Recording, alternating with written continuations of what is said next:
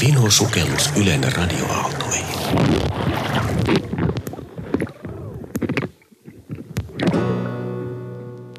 Seuraavaksi hypen taajuudella ensimmäinen seksikokemukseni.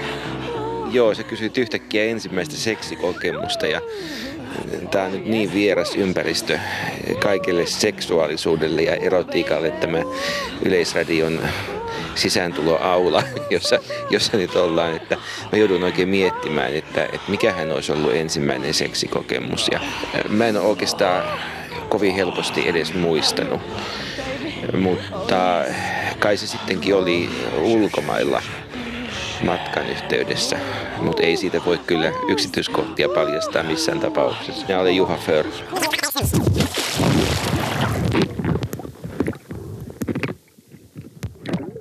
Näin muisteli ensimmäistä seksikokemustaan Yleisradion säämeteorologina toiminut Juha För nuorisokanava Radio Mafiassa vuonna 1995. Ylen radioarkistosta ei löydy mainintoja seksistä tai seksuaalisuudesta ennen 60-lukua.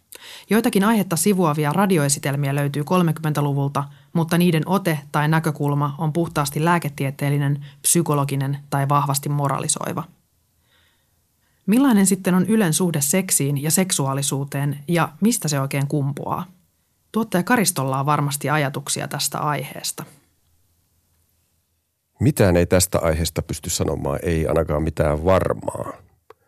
Mutta sen sijaan voisin puhua seksistä Ylen sisällä. Siitä jotakin tiedän, kuinka ollakaan. Silloin kun televisio oli nuori, niin taloon haettiin paljon toimittajia ja nimenomaan nuoria toimittajia suoraan melkein koulun penkiltä tai yliopistoista. Ja ne sattuivat olemaan suuria ikäluokkia. Ja, ja kun näitä nuoria aikuisia ja suuria ikäluokkia sitten – ahdetaan samoihin tiloihin tekemään televisio-ohjelmia ja radio-ohjelmia, niin, niin kyllähän sitä jotakin seuraa. Syntyi pariskuntia ja se pariutuminen oli aika, aika voimakasta. Ja sitten siihen vielä liittyy tietenkin se, että ihmiset olivat nuoria, oli, oli e-pillerit keksitty ja sitten oli, oli seksuaalisen vallankumouksen tuulet puhalsivat. Niin kaikenlaista tapahtui. Syntyi siis niitä pariskuntia paljon ja muutakin toimintaa. Mä muistan yhden jutun, kun henkilö, henkilöstölehdessä Linkissä eräskin toimittaja valitteli pikkujoulujen jälkeen, että kuka on tahrannut minun sohvani. Tällaistakin tapahtuu. Ja sitten me tietenkin tuli paljon myöskin näitä avioeroja ja sitten syntyy taas uusia ylepariskuntia. 60-luvulla 16-vuotias poika saattoi puhua radiossa ihannetytöstään ja seurustelusta jo näin. No yleisesti ottaen, niin mun mielestä seurustelu ei ole mikään semmoinen esiavioliitto sillä tavalla, että täytyisi tarkkaan pitää kiinni siitä, että on vain yhden kanssa. Se on niin kuin sillä tavalla vain tutustumista ihmisiin ja niin kuin ihmiseen yleensä ihmiseen kimppakäsitteenä – ja sen takia niin ihannetytön ei tarvitse välttämättä absoluuttisesti niin kuin rakastaa sitä poikaa tai niin kuin minua, eikä olla uskollinen.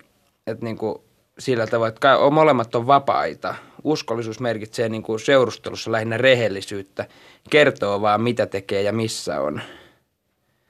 Tyttöystävän seurassa niin kuin täytyy viihtyä, jopa senkin jälkeen, kun on joskus rikki.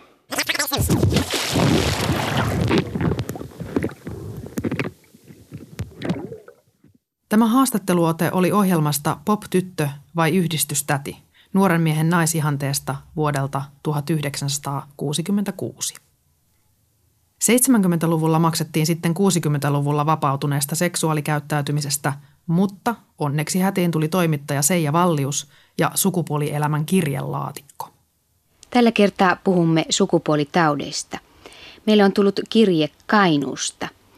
Ja Rotta Heikki kirjoittaa kirjeessään. Toivoisin, että puhuttaisiin sukupuolitaudeista, niiden vaarallisuudesta, hoidosta ja ennen kaikkea siitä, mikä ja mistä tippuri aiheutuu ja miten se olisi vältettävissä. Tippuri lieneekin tällä hetkellä yleisin sukupuolitauti, vai miten lääketieteen lisensiaatti Sirkka-Liisa Valle? Kyllä vaan. Tippuri on yleisin eh, tällä hetkellä Suomessa tavattavista sukupuolitaudeista. Eh, esimerkiksi viime vuonna meillä oli yli 12 000 uutta tippuritapausta. Eh, toinen Suomessa tavattavista sukupuolitaudeista on kuppatauti ja sitä meillä oli noin 90 uutta tapausta viime vuoden aikana koko Suomen maassa. Mistähän tämä sukupuolitautien lisääntyminen johtuu?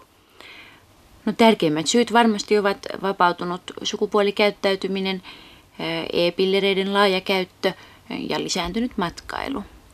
Minkä ikäisiä esimerkiksi ovat ihmiset, jotka yleensä saavat tippurin? No keski meillä tuolla poliklinikalla on noin 20 vuotta. 15-16-vuotias potilas ei ole mikään harvinaisuus ja yläikäraja ei myöskään näitä olevan. Mistä sitten tippurin saa? Siitä ollaan hyvin montaa mieltä. No, tippuri on bakteerin aiheuttama tauti ja, ja se tarttuu niin kuin muukin bakteeritartunta eh, lähinnä kosketuksesta ja nimenomaan eh, sukupuoli kanssakäymisen yhteydessä. Eh, yleisesti luullaan, että tippurin voi saada vessan laudalta tai vaikka pyyheliinasta. Se ei todellakaan pidä paikkaansa. Aikuinen ihminen saa tippurin ainoastaan ja vain sukupuolikanssakäymisen seurauksena.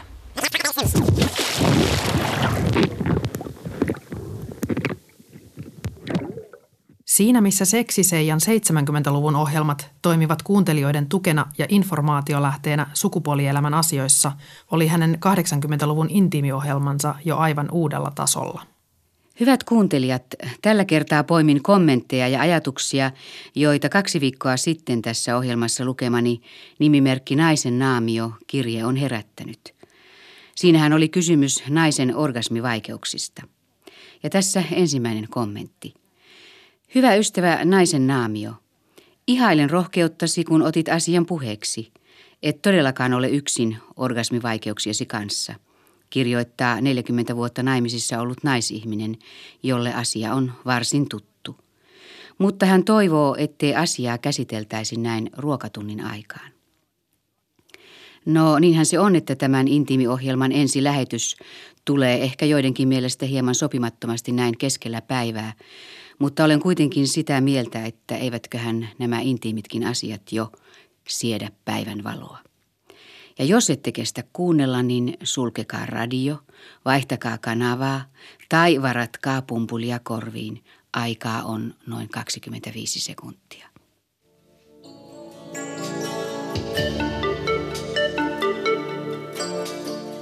Erotiikkahan kumma kyllä koetaan usein vain keväiseksi ja kesäiseksi aiheeksi. Mutta tämä intiimiohjelmani takaa, että ainakin kerran viikkoon tähän samaan aikaan puhutaan vart jos nyt ei aina erotiikasta, niin ainakin seksistä ja ihmissuhteista.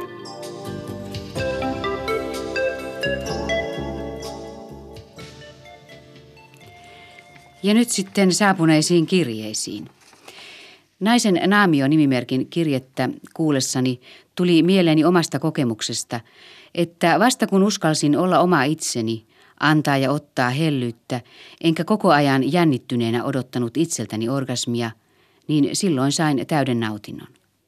Ei seksielämä ole pelkkää rakastelemista niin, että se aina ja välttämättä johtaisi täydelliseen orgasmiin, kirjoittaa tämä nimimerkki Pikku Lintu. Ja hän on liittänyt mukaan runoon, jonka hän kirjoitti tuosta ensimmäisestä orgasmistaan. Siinä, kuin ei koskaan ennen. Jokainen kosketus ensimmäinen, vaikka monta kertaa tehty – Hetkeksi siinä hävisi ruoho altani, kaikki ne juurakot, voikukat ja muut. Hävisi metsänpuut ja lintujen laulu katkesi. Vain korkealla taivas ja minä, niin korkealla. Kaikki vain palatakseen taas voimakkaasti tuoksuen ja visertäen. Sitten vielä käpy selkäni alle.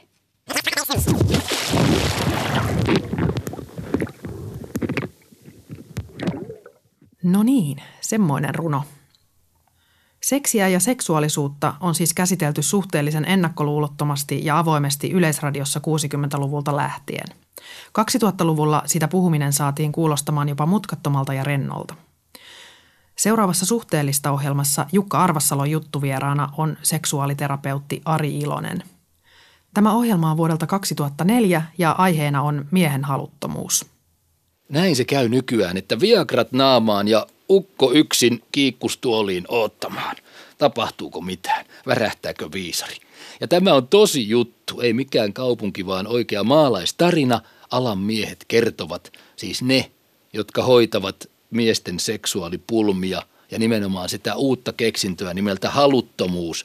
Tässä on jotain tosi hullua tässä ajassamme. Nyt tulee mieleen, täytyykö terapeutti Ari seksivalistus aloittaa alusta keski-ikään ehtineille ihmisille, jos tämmöistä tapahtuu? No siltä se vähän kuulostaa kyllä, että, että kotonahan nämä asiat olisi pitänyt puhua ja ne on varmaan puhuttukin joissakin, ehkä kaikissa ja sitten kouluhan se yksi paikka, mistä näistä puhutaan, mutta jotenkin tuntuu, että tämän päivän mies on vähän hukassa näiden asioiden kanssa että, ja, ja taitaa olla hukassa vähän itsensäkin kanssa. Että, niin, tämän päivän kuusikymppisillekin mm, on joskus puhuttu. Joo, ja aivan varmasti on puhuttu ja he tietää kyllä, mistä kysymys on, mutta jotenkin on se kontakti siihen oma itse on kadoksissa. Tämä on aika uusi ilmiö. Mm. Se on varmaan tässä tämän, kyllä se varmaan tähän vuosituhannen vaihteeseen jotenkin ja tähän nyt tämän laman jälkeen, niin kun alkoi uudestaan niin kuin Suomi nousemaan. Ja tämä on niin kuin yksi ilmiö tämän yhteiskunnan muiden ilmiöiden joukossa. Että ei siinä seksuaaliskaan mikään erillinen ilmiö. Mm. Nyt on tullut joku, että tämmöinen suorittaminen, valtava suorittaminen, nopea, äkkiä, minulle heti kaikki pitää saada. Ja, ja, ja, ja silloin ne on kamala kiire, ei hiljennyt, ei kuunnella omaa itse, ei nähdä sitä omaa perhettä, omaa puolisoa, vaan haetaan semmoisia jotain valtavia, voimakkaita elämyksiä jostain muualta, kun huomata, ei huomata sitä, että sehän on siinä minun vieressä siellä kotona. Se kaikkein paras, mikä tuottaa minulle kaikkein parasta. Heti mulle kaikki mm. tänne mm, kuin pikaruoka. Juus, vähän hampurilaiskulttuurimeininkiä, että kävellään tiskille ja ostetaan sieltä nopeasti. Nopea tyydytys ja sitten äkkiä taas johonkin uuteen. Ja se johtaa harhaan, mm. eikä ihme. Arki Kyllä kaatuu niskaan. Joo. Yleinen ahdistuneisuus Joo. vaivaa. On työpaikkapulmia, irtisanomisuhkia mm. ja muuta. Sekö Joo. se miehen seksihalut vie? No se on varmaan yksi osa, ei se sitä pelkästään vie se, se on vain yksi osa elämää, mutta että ehkä, ehkä mies kuitenkin niin paineita ottaa vähän liikaa ja, ja kun on hirveän paljon suorittamista työelämässä, niin sitten se seksikin muuttuu suorittamiseksi. Se olisi, se olisi tavallaan niin kuin mm. urheilusuoritus sitten, että vähän niin kuin sadan metrin juoksu, että äkkiä vaan – täys tohina päälle ja sitten nopeasti maali ja. Yhteiskunnan siinä. paineet siirtyvät makuuhuoneeseen no, ja omaan sänkyyn. No vähän, sen näinkin voisi ajatella joo, mutta että sehän tietysti jokaisen oman miehen omassa harkinnassa, ottaako sen kantaakseen tämmöisen taakan. Mutta näin siinä vaan on niin kuin käynyt ja, ja siinä, siinä tapahtui myös sillä tavalla sitten, että se mies niin kuin vieraantuu omasta itsestään. Vielä yksi asia, seksuaaliterapeutti Ari Ilonen. Porno.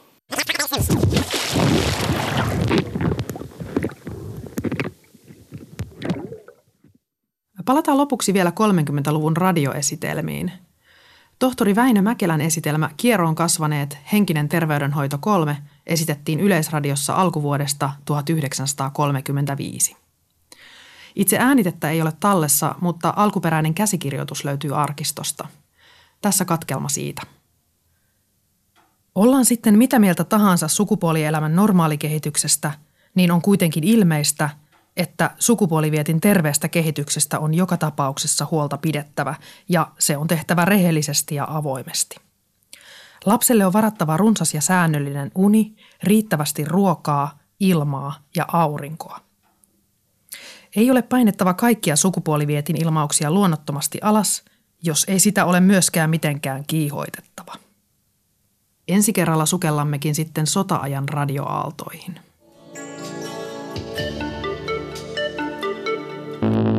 Música